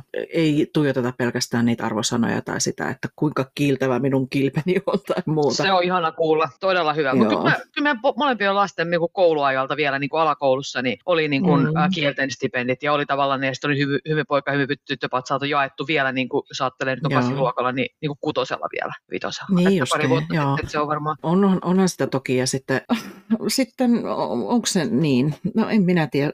Hyvä arvosana on jo semmoinen, niin kuin, tai se oppi jo niin kuin palkinto sinänsä. On, onko sitä ihan ok sitten vielä nostaa vielä jollain stipendillä? Mutta ei vaan, vaan niitä, vaan sitten, että olisi niin kuin sitä muutakin, että ei ole aina ne keskijakauksiset kultaiset oppilaat, jotka niitä palkintoja ja stipendejä sitten saa pikkusen täytyy vielä sanoa tuosta Milla hommasta, on, menee niin kuin pikkusen överiksi sitten. Että, et, mutta täytyy, meillä on niin kuin, viimeksi kerroin siitä Ailin, Ailin sairaudesta, niin, niin silloin niitä äh, tähystyksiä on ollut tosi paljon ja nukutuksia. Ja sitten niillä on sellainen tapa, että ne just niitä rohkeusstipendejä sieltä saa joka kerta sieltä ja sitten siellä on eri, mm. eri clipart-kuva niissä. Nehän menettää merkityksen silleen siinä vaiheessa, kun jos, jos niitä puolessa vuodessa kymmenen saat, niin mm. eihän niillä silleen sit ole enää niin kuin, liikaa on liikaa kuitenkin. Aivan. Mä muistan, sisulla oli yksi opettaja ää, alakoulussa, oliko vitosluokalla taisi olla. Hänellä oli tämmöinen lehmämerkki, joku projekti, ja se oli todella toimiva. Mä en edelleenkään tiedä, mitä siinä oikein tapahtui, mutta hän, siis sisu oli todella innoissaan lehmämerkeistä. Sitten kun luokka keräsi kymmenen lehmämerkkiä, katsottiin leffa. Et kyllä se välillä niin kuin on tietty ikälu- ikäluokka ja tollainen, en tiedä, oli jonkinlainen kollektiivinen harjoitus sitten luokalle, miten näitä kerättiin niin kuin vuoden mittaan. Aivan, ne kriteerit on ihan tosiaan, että ne on semmoiset hyvät ja selkeät ja sitten, että mitä siitä seuraa, niin niistä se mielekkyys tulee varmaan. Ihana, että kesälomalle saa kaikki lähteä tyytyväisenä, kun se on jotenkin ärsyttävää, että se siihen kesälomaan liittyy just, että kuka saa ja en saanut sitä hymytyttöä vai sainko sen hymytytön. Se, että sitä ei olekaan siinä kohtaa, kun se kesäloma alkaa, niin on kyllä tosi ihana. Joo. Miten noin lomat menee? Siis täällä on tällä hetkellä talviloma, kun täällä menee niin, että on niin kuin neljä jaksoa vuodessa vuodessa sitten on aina kaksi viikkoa lomaa välissä, paitsi siinä kesällä, joka siis täällä on jouluna, on sitten pidempi. Mutta meillä täällä sattumalta on just nyt tämä niinku talviloma menossa. Ja onko siellä kesäloma? Siis joo, täällä on tota ihan täysimittainen kesäloma. Lapset pääsivät lomalle tuossa viikko ennen kuin Suomessa ja he aloittaa koulun elokuun ensimmäinen päivä. Et mä lasken, että yhdeksän viikkoa tulee kaiken kaikkiaan. Ihan kunnon kesäloma ja, tai no, ainakin kalenterissa se on kunnon kesäloma siellä on vähän tekemistä molemmilla kesällä, että on kesäkotiläksyjä. Mä järkytyin, kun kesäloma oli alkanut, niin vaimo sanoi sitten seuraavalla viikolla, että niin ootko katsonut näitä kesäläksyjä, että huomasitko, kun tuli sähköposti, että en kyllä huomannut, koska täällä viestitään todella paljon. Siis sitä viestiä tulee ihan, jos meidän nuoremman koulusta tuli kerran vuodessa rehtorilta jonkinlainen kirje, jossa yleensä kerrottiin, että mitä tihutöitä joku oli tehnyt jossain, että oli tavallaan aika niukkaa se viestintä, niin sitten täällä se tulee niin kuin viikkokirje ja päiväkirje ja yhteenveto ja sitten on joku portaali, mihin mä en edes ole mennyt, missä on lasten arvosanat. Puoliso katsoo aina niin kertoo, että tosi on mennyt tälleen ja tälleen ja tämmöisiä on tullut. Et tota, kesäloma tosiaan on nyt yhdeksän viikkoa ja sitten täällä on pitkin vuotta on syksyllä on kaksi viikkoa lomaa, että aika syysloma, sitten on Thanksgiving-loma, sitten jouluna on pari viikkoa mun mielestä, sitten on viikon talviloma ja sitten on vielä viikon kevätloma. Että on silleen tavalla, että mm. jotenkin ihan niin kuin sopivasti ripoteltu. Ja sitten on jotain kansallisia vapaa-päiviä, on yksi päivä siellä ja täällä sitten, että on joku ää, Labor Day on syyskuussa. Ja, joo, tämä on täällä ihan, ihan oikein, oikein kesäloma. Kuulostaa ihan kivalta, mutta minä nyt jään noihin läksyihin takertua. Mitä läksyjä sieltä tulee kesää varten? Niin kuin? Joo, siis tota, ensinnäkin toi vanhempi joutuu tekemään nyt, siis jos sanot, joutuu tekemään yhden englannin kirjallisuuskurssin, koska hän yrittää valmistua ensi vuoden aikana. Ja täällä ne kurssit kestää, niin kuin ymmärtääkseni, mä oon vielä pikkusen niin kuin oppimisvaiheessa, mutta ymmärtääkseni joko puoli vuotta tai vuoden. Ja hänellä on nyt yksi englannin kielen kurssi, mitä, mikä ei mahu hänen kalenteriin tai niin kuin lukujärjestyksiin, jos ei tee kesällä. Eli hän lukee äh, kuin tapaisista takielen suomeksi vissiin, äh, Killing a Mockingbird, ja sitten siitä on jotain verkkotehtäviä ilmeisesti, josta minulle tulee muistutuksia, että lapsi ei ole palauttanut tai tehnyt jotain. Että yritän aina vaan, ja ootko katsonut tätä ja on kuule, edistyy kuulemma. Tällä viikolla vissiin pitäisi olla valmista, että katsotaan. Ja se oli siis verkkokurssi. Se oli omakustanteinen 500 dollaria. Että tota, Herranen aika. Joo, että toivottavasti ei hirveästi näitä tarvitsisi tehdä. Mutta totta kai tarkoitus on nyt, että hän, hän valmistuu sitten. Ja, äm, sitten kesällä oli, muistaakseni lukiolaisella oli, piti lukea kymmenen pääkirjoitusta sanomalehdistä, valtalehdistä, eli New York Timesia tai muuta tässä sovittiin jo, että ehkä saa vähän tukea, että mitä kannattaa lukea. Ja sitten siinä oli jonkinlainen, jonkinlainen niin kuin taulukko piti täyttää sitten niin kuin omat mielipiteet kautta niin kuin ottaa kantaa näihin pääkirjoituksiin, ymmärtääkseni. Ja sitten nuoremmalla oli Mä en nyt muista, mikä hänellä taas oli. Mä oon onnellisesti unohtanut tässä. Mutta kuitenkin hänelläkin oli semmoinen joku kirjallisuuteen liittyvä tehtävä, mistä on sitten ekalla viikolla koe, kun hän menee takaisin. Ja molemmilla on kokeet heti ekalla viikolla näistä kesätehtävistä sitten. Eli tavallaan oppimisen pitäisi jatkua sitten läpi kesän. Aika erilaista. Mä en tiedä, tosiaan. Ah. Kun, mutta me, siis Suomessa on paljon puhuttu siitä, että lasten loma täytyy olla loma, että täytyy olla aikaa sille, että ei tarvi yhtään koulujuttua tehdä. Ja minusta se on aika hyvin saatu pysymäänkään sellaisena. Ja, nyt huomaan miettiväni, että minkälaiset sopimukset siellä opettajilla on. Että pyörittääkö ne koko kesän sitten, toki joku verkkokurssi kesällä, mutta täytyyhän niitä arvioida. Jotenkin ihan, mm. uh. Onko se vähän sitten niinku kesälukio, kun tavallaan Suomessakin on niitä kesälukia, että voisit tarvittaessa suorittaa niinku kesälukiossa, mistä pitää sitten itse maksaa, niin kuulostaa vähän sellaiselta. Joo, Aivan. Ehkä. kyllä. Tämä oli tämmöinen Georgia Virtual High School, eli käytännössä oli se virtuaali tämmöinen niinku verkko, verkkolukio käytännössä, mikä on ihan erillinen koulusta. Ja sitten mun yhden kollegan puoliso on itse asiassa opettaja, ja tämä puoliso tekee sitten jonkin kesä, jonkun kesäkurssin mun mielestä, niin hän ihan mielellään tekee sen, koska tämä mun kollega on töissä, ja sanoo, että heillä ei kuitenkaan mitään suunnitelmia, ja sitten saa ihan hyvät korvaukset sitten kuulemma siitä ekstra työstä tavallaan, että Aivan. Et, et, et mä en tiedä, niin kuin miten, miten he on ylipäätään, että onko täällä palkallista lomaa koko kesä vai onko se sitten niin kuin osittain palkatonta vai miten, en tiedä itse asiassa yhtään. Voisi kuvitella, että on mm. palkallisia lomia, mutta ei, ei kyllä niin pitkiä varmaan kuin Suomessa kai jotenkin. Ja kesäkeskeytyksistähän se Suomessakin on kysymys, että ei siinä niinku, se, se ei niinku, lomat on vielä erikseen. Mutta mm. tosiaan, tuossa muuten kiinnostavaa jotenkin niin ajatella tälle opettajana sitä opettajien näkökulmasta vielä sitä, että minkälaista se koulunpito siellä on. Joo, itse asiassa vielä tästä kesätekemisestä, niin kaksi kasviota tässä kuratoineena, niin, tota, niin, niin. kyllä se oli, viimeiset kasvit haettiin muistaakseni ekalla kouluviikolla on mulla ollut tota toi otsalampu päässä, kun nuoremman kanssa niitä etsittiin tuolta Suomen metsistä niitä viimeisiä. Yritettiin tunnistaa, kun kaikki oli ihan kellastunut ja kukkinut ja näin, niin kyllähän se sai tehtyä. Totta. Tota, niin, miten läksyt yleensä, niin kuin läksyjen määrä noin niin kuin arjessa? Onko se samanlaista siellä kuin Suomessa? Joo, tämä on siis tota, näin teinien äitinä voin sanoa, että yleensä kuulee, että mä hoidan. Mä en siis suorastaan tiedä ihan tarkkaan. Mä saan semmoisia, mä saan semmoisia yhteenvetoja sähköpostiin, että tämän viikon palautukset palauttamatta tai palautettu. Ja sitten tai otan puheeksi sille, että hei, no miten tämä niin tämä matikan tehtävä, onko tämä nyt niin kuin, joo, joo, mä oon sopinut opettajan kanssa, lisää aikaa siihen, että okei. Miten tämä, tota, täällä on joku tämmöinen runoanalyysi. Joo, joo, se on, itse asiassa mä just, just palautin sen. Mutta ei, siis kyllä niin kuin, kyllä niin läksyjä on. Aika paljon ne tekee koulussa ymmärtääkseni. Koulupäivät aika pitkät, että ne alkaa puoli ysiltä ja on tonne varttivalla neljään. Ja ei ole yhtään välituntia, viisi minuuttia siirtyminen aina ja puolen tunnin ruokatauko. Tämä on mun mielestä ollut mulle suuri järkytys. Ja lapset on ollut aika kuormittuneita kyllä. Ei, ei pelkästään muutosta, vaan että kuulemma on aika raskaita, aika harva jaksaa keskittyä pikoilla tunneilla sitten. Toki siellä on taideaineita välissä ja liikuntaa välissä, että kaikki ei ole lukuaineita, mutta silti olla siinä tilanteessa niin koko päivän, niin on se, mä en pysty siihen. Mä en, en varmaan, niin kuin, itse nörää koneella ja pitää kuulokkeet päässä ja on niin kuin, aika hurja päiviä koululaisilla. No joo, Kyllä kuulostaa. Tämä on taas täällä Suomen koulujärjestelmässä lyhyet koulupäivät ja, ja tuota, pitkät välitunnit. Ja tuo, mitä nyt sitten taas kuulostaa pahalta, on se, että kun meillä Suomessa niin on taito- ja taideaineista karsittu tosi paljon, että jotenkin se, että se keventää sitä päivää, mikä se merkitys sille on sille kasvulle ja kehittymiselle sillä käden taidoilla tai taiteen tekemisellä tai muulla, niin se jotenkin, niin. Että tässä on vähän niin kuin puolensa ja puolensa. Tuntuu hyviä, hyviä ja huonoja asioita löytyy, mm. löytyy tuota, mutta käsittämätöntä, että viiden minuutin siirtymät. Joo, se on kyllä aika, joo, ja sitten tota, niin, niin on, on tavallaan, että luokista ei myöskään saa poistua ilman lupaa, eli käytännössä jonkun pitää koko ajan tietää, missä sä liikut. Mä taisin kyselläkin vähän pojilta, että mitä on erilaista kuin mm. Suomen koulussa, niin vessapassi, että vesi kautta vessa.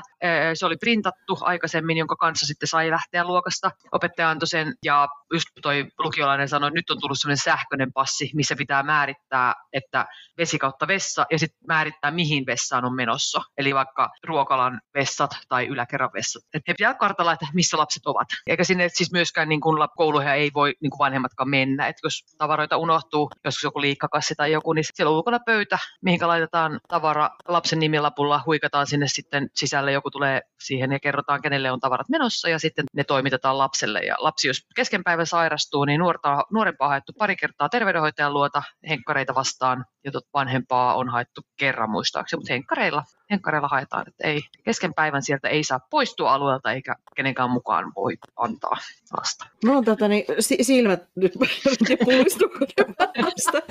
jotenkin vessapassi. O, siis liittyykö tämä nyt jotenkin siihen turvallisuuteen? Tulee kouluampumiset mieleen, mm. tulee kidnappaukset. Mi, mi, mitä kaikkea siinä on taustalla? Joo, mä luulen, että nämä juuri. En ole itse asiassa taustoja katsonut enkä, enkä perusteluja sen kummemmin. Lapsilla on ollut ampumaharjoituksia koulussa.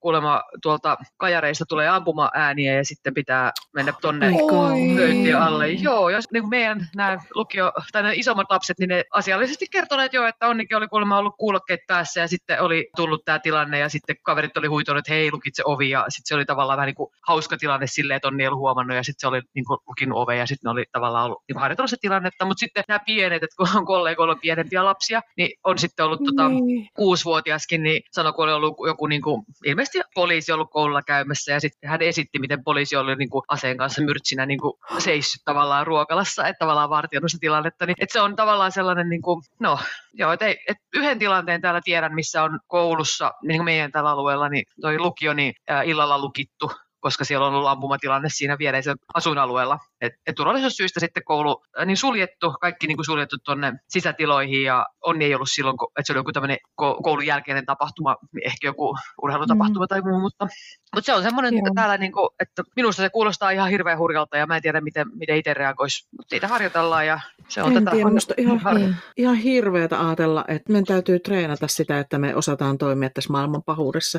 Mm. Ihan, ihan hirveätä. Nyt minä taas mietin niitä isoja kaupunkeja, isoja yksiköitä. Et jotenkin täällä on herranen aika, minkälaisessa lintukodossa sitä onkaan, mm. jossain Kainuun korvessa mm. täällä sadan oppilaan koulussa, missä ne tiedät, että paloharjoituksetkin saa jo järkytyksiä aikaan lapsissa, että, että kun ei tiedä, että minne pitää mennä ja kuuluu ääniä ja tulee jotain feikkisavua jostain, niin musta on ihan hirveä ajatella, että jos niin koulussa täytyy treenata, että miten mm. toimia, jos jostain kuuluu aseen ääniä. Ja jotenkin mut ihan kyyneleet nousee silmiin. Joo. Mä muistan itse alakoulusta itse. Meillä oli yksi yhden kerran pommihälytys, että joku oli tehnyt pilasoito mm. meidän. Milla oltiin samassa koulussa vielä. Mä en tiedä, oliko se Milla silloin mm. vielä tota, koulussa ja muistatko, mutta sieltä tuli, oli tullut pommisoitto, tämmöinen pilapuhelu, ja meidän piti poistua luokasta välittömästi. Mä ehdin ottaa kengät mukaan. Mun ystävä ää, ei, ei ehtinyt kenkiä ottaa mukaan. Me mentiin sinne niin kuin meidän urheilukentälle ja mä muistan, kun me käveltiin hänen kanssa sitten hänen isovanhempien luo keskustaan, ja hänellä ei ollut kenkiä jalassa. Mä olin viidellä varmaan silloin, ja muistan vieläkin, miten seuraavana aamuna, kun mä menin luokkaan,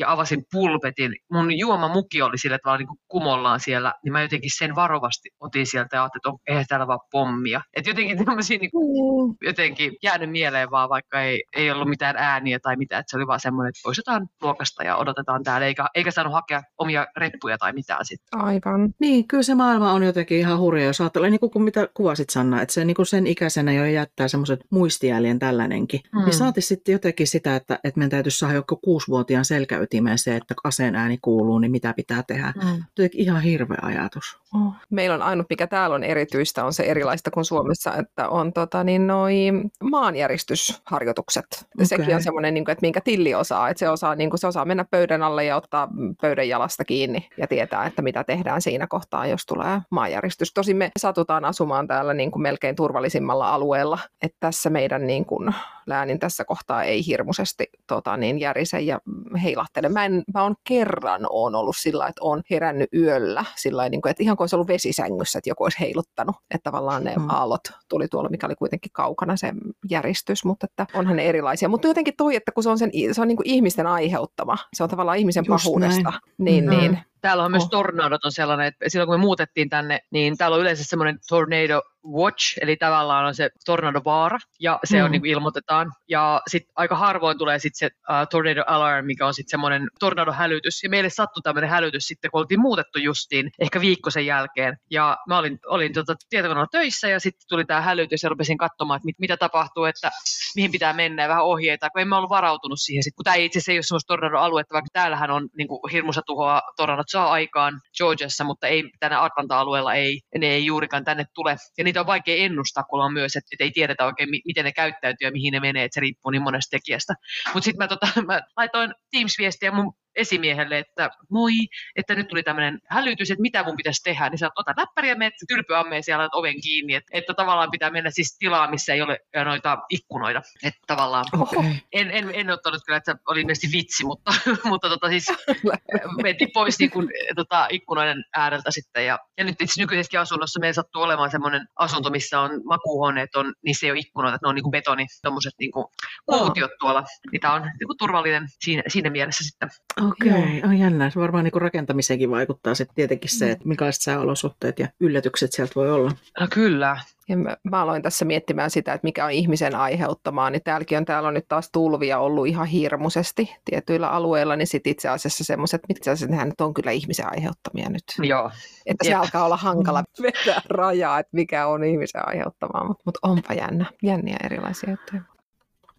No hei, äsken oli niistä siis suomalaisista erityisyyksistä, kouluruuasta ja kuljetuksista puhetta. Niin, siinä oli siitä myöskin, että, että koulupäivät on niin kuin lyhyempiä ja välitunnit pitkiä ja ei ole läksyjä, niin miten se koulupäivä siellä ää, Amerikassa nyt sitten, tai teidän lapsilla menee?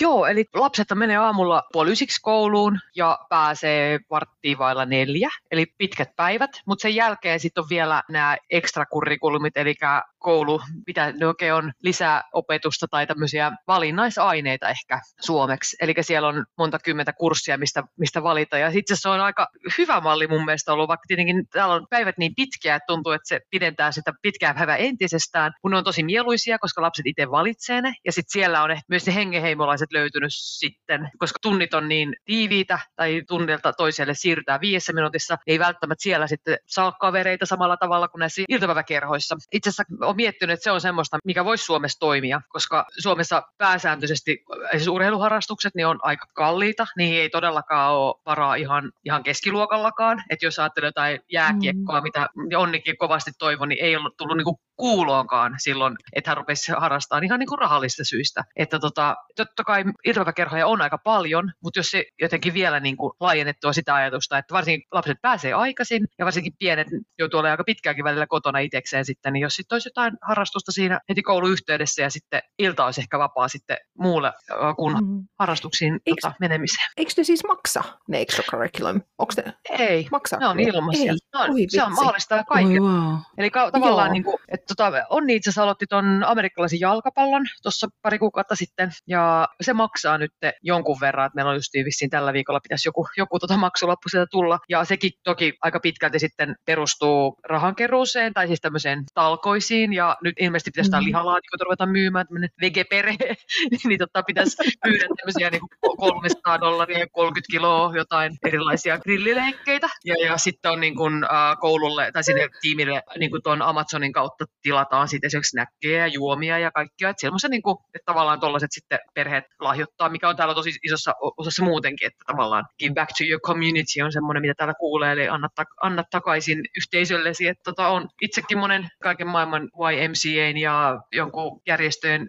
jäsenenä, vaikka en käyttäisikään palveluita ihan vaan silleen, että ikään kuin hyväosaisena annan kuukausimaksujen muodossa. Mutta äh, joo, ne ei maksa, paitsi joissakin on sitten jotain materiaalimaksuja, mutta ne on kyllä ihan, että DD saa pelata ihan ilmaiseksi. Mutta tavallaan se, kun Suomessa mä oon seurannut sitä keskustelua, että, että liikunta pitää lisätä ja tavallaan sitä, että pitäisi tukea niin kuin vähäosaisempia niin kuin liikuntaseteleille mm. ja tavallaan näin, niin tavallaan itse, mulla on itsellä se kokemus, että kun mä tai koin olevani tämmöistä keskiluokkaa ja sitten kun lapset oli pienempiä ja me oltiin rakennettu taloja, oltiin nuoria kuitenkin ja että et meidän lasten harrastukset on valittu niin kuin se, vähän niin kuin sen perusteella, mikä ei maksa hirveän paljon. Että tavallaan niin kuin mun mielestä tämä malli, mikä täällä on, missä on niin kuin se harrastus mahdollista ihan kaikille ja se on koulun yhteydessä, niin mun mm. mielestä on aika nerokas, jos te jotenkin saisi niin kuin jotain Joo. täältä opittua. Se, se on myös hyvä, hyvä malli täällä. On siis täytyy sanoa, että niin kuin siis ihan hulluhan tuo on tuo koulupäivän pituus. Siis, no joo, puoli, puoli yhdeksästä sinne neljään. Ja sen, sen jälkeen on vielä sitten kaikkea. Niin jotenkin tuntuu, että se kotiaika jää ihan tosi lyhyeksi. Niin kuin sanoit, että, että koulupäivän aikana ei kerkeä kavereiden kanssa olla, niin mä jotenkin toivoisin, että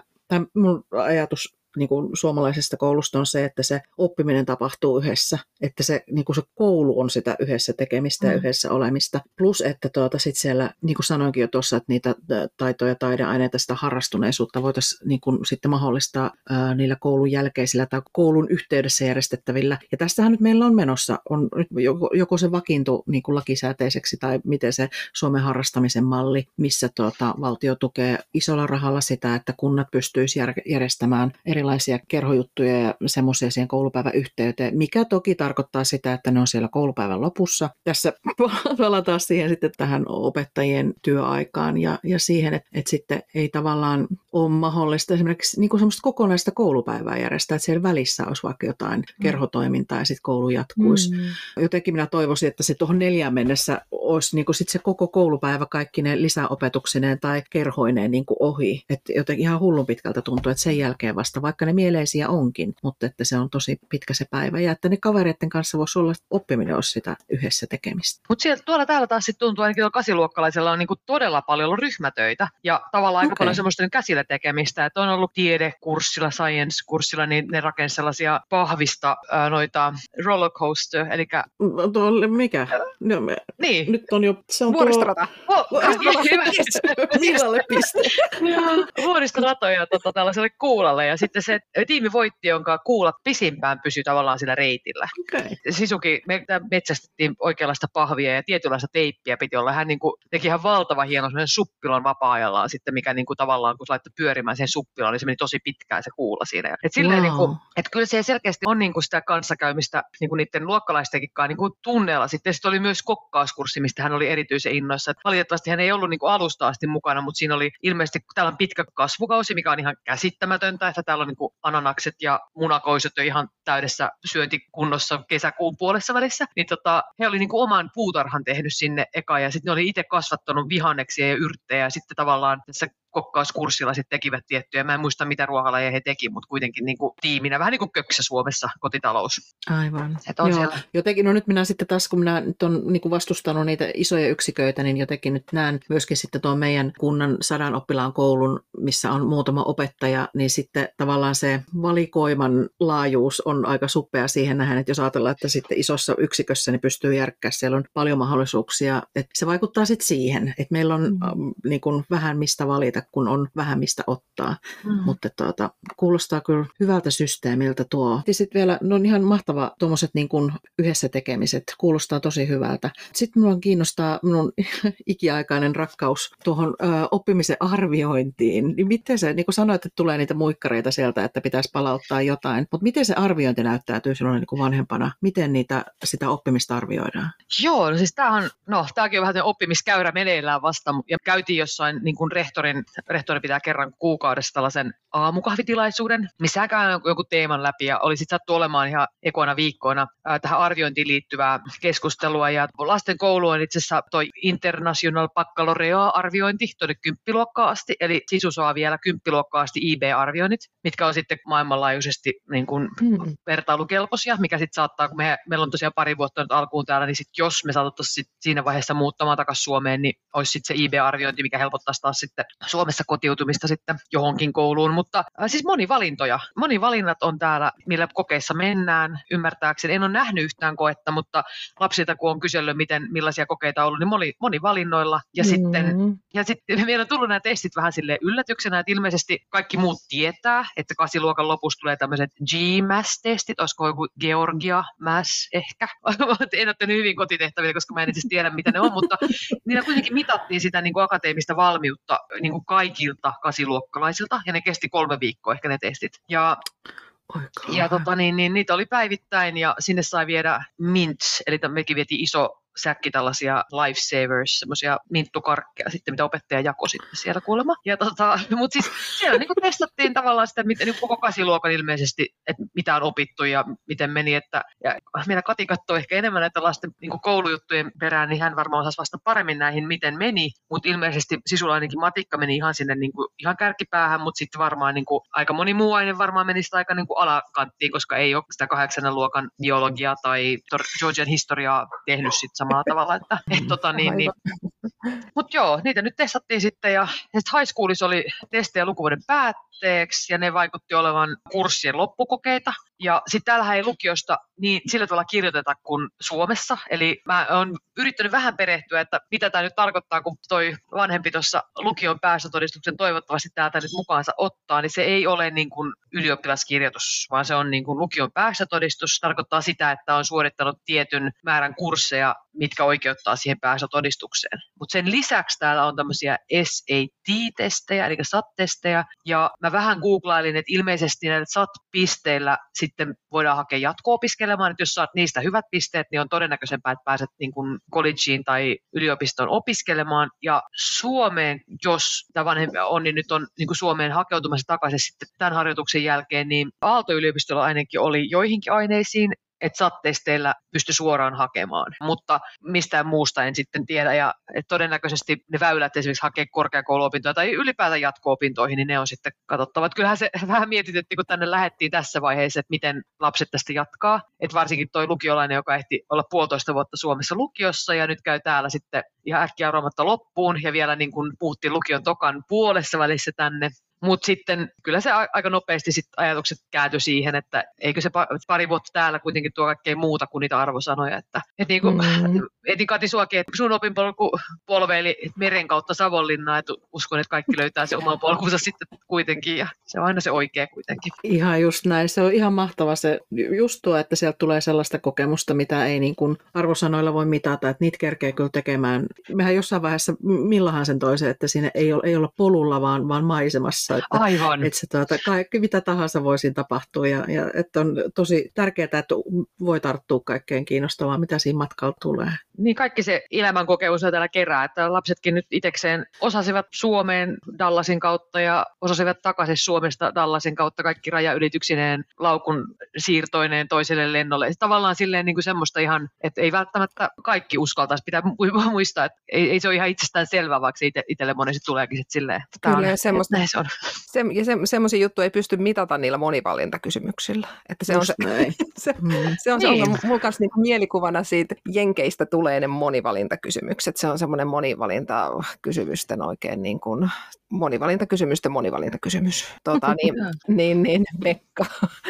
Mä huomasin itsellä, mä aloin tekemään Kati sitä Frank Martelan kurssia, mitä sä, minkä vinkkasit. Vitsi kun ihana, mutta Joo. mihin mulla on mennyt hermo, on ne monivalintakysymykset. Se on siis rakennettu muukkina niin kuin monet muukit, että siinä on sellaiset testit, ja sitten sun pitää siitä testistä saada tietty määrä, että sä pääset jatkamaan. Ja sitten on sillä, että mitä mä saan irti niistä jutuista, ja kun se on vielä sellainen kurssi, että se tehdään vähän niin kuin itseä varten, että sä et tee tätä kenellekään mm. muulle. No miksi hitto, mutta tässä on sitten nämä kysymykset, nämä monivalintakysymykset, mitkä täytyy saada tietty määrä. Ja ne, missä niissä kysyttiin, oli aivan muita, mihin mulla oli kiinnittynyt niissä videoissa ja muissa. Niin että sitten mä jouduin, siis mä jouduin ihan sellainen, niin että se meni semmoiseksi niin testi testin vuoksi. Että mä tavallaan, niin, niin kun sit mä pystyin tekemään sen monta kertaa, no se ei ollut tuo se oikea vastaus, no onko se tämä? Ja sitten mä kokeilin sitä, no ei se ollut tuokaan, no se olisi varmaan tämä se vastaus. Että mä todellakaan mennyt katsoa niitä uusiksi niitä videoita, mistä mä sain paljon irti, mutta en just niitä juttuja. Hmm. Niin, niin se on, ah, mutta kyllähän sillä saa isoja määriä lapsia mitattua ja testattua. Mutta kun, mie- niin, ja sitten kun miettii, että miten sitä oppimista tosiaan, että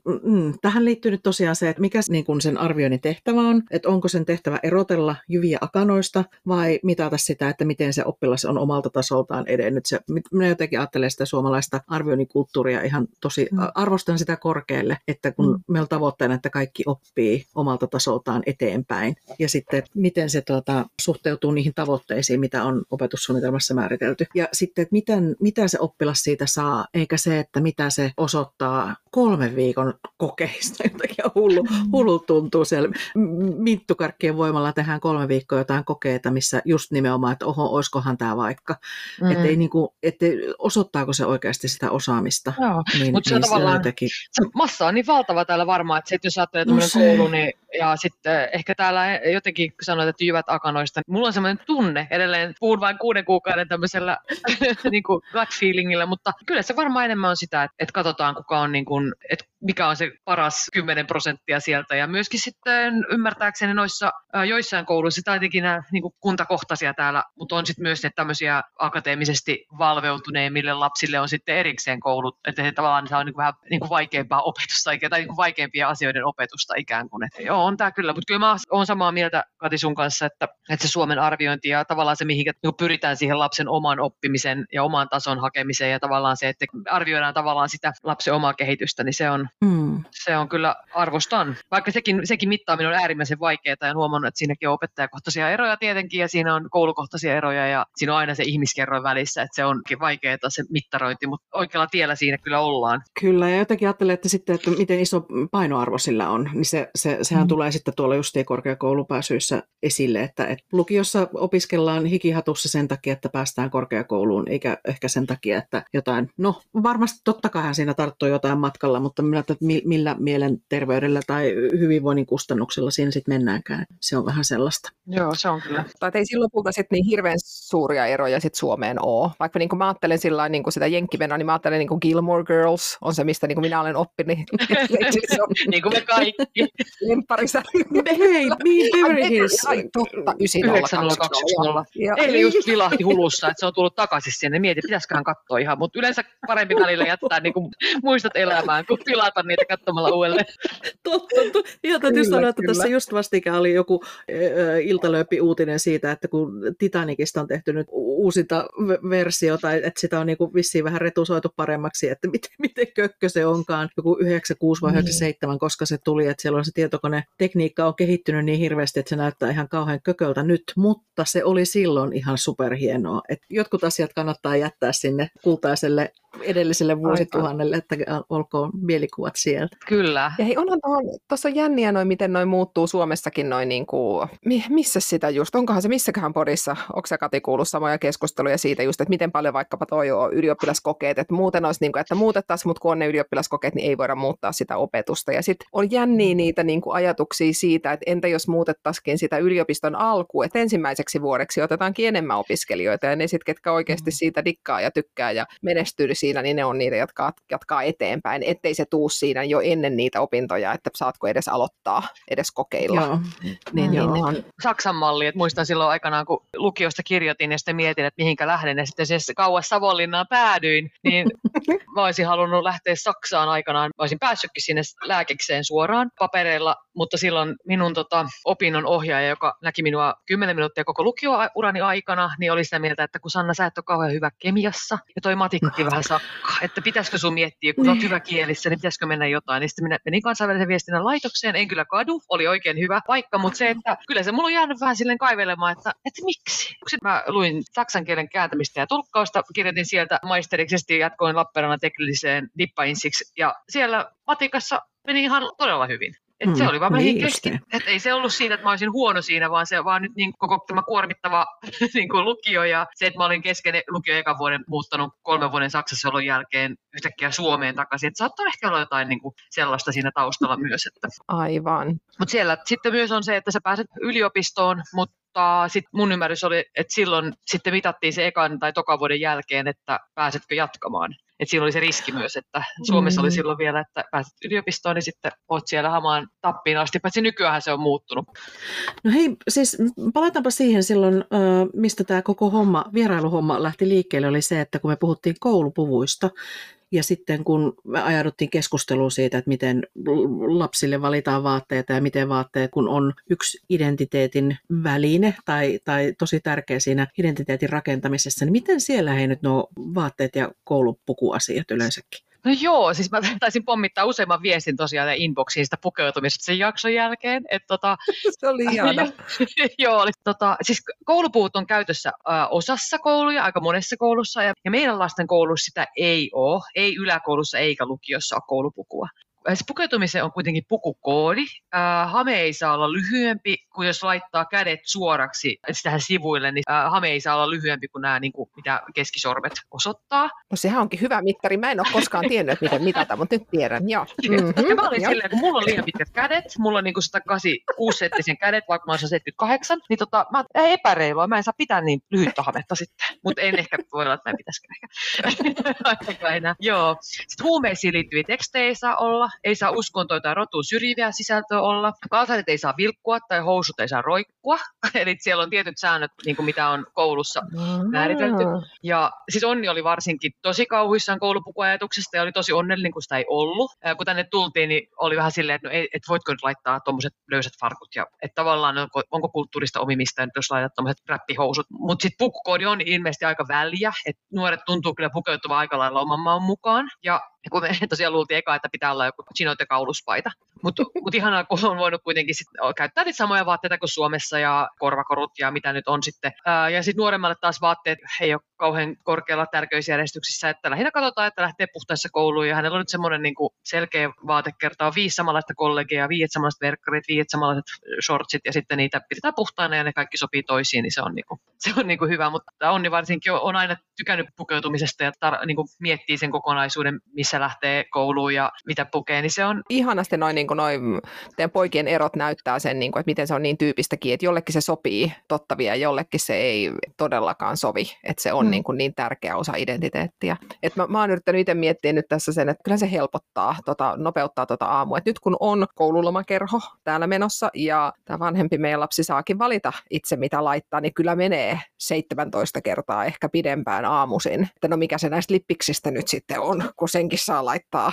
Nelivuotiaan kanssa, joka sitten kanssa kyllä valitsee nyt, kun sitä ei vielä sitä ole koulupukuun, niin me odotan, että ensi vuonna itse asiassa se on tosi ihanaa, että ei ole enten tenten kaikesta mahdollisesta Ää. joka aamu, että mikä laitetaan ja sopiiko nämä housut tämän hameen kanssa, niin se on kyllä helpottaa puolensa, puolensa ja puolensa kummassakin. Mun täytyy sanoa heti tällä, että meille varmaan nyt on ihan vain persoonasta kiinni, että kun saa laittaa mitä haluaa, niin laittaa mitä ensimmäisen käteen sattuu. Et se on sitten, niin kuin, mä oon nyt yrittänyt myös silleen vähän, kun ostetaan uusia vaatteita, niin minä määrittelen, että me ostetaan kahdet lekkinsit, saat päättää minkälaiset, että, tai että hän antaa minulle eholle ja minä niistä vielä valkkaa sitten, mikä laatu tai paksuus tai muu, että semmoista, mutta ei sitä oikeastaan kiinnosta.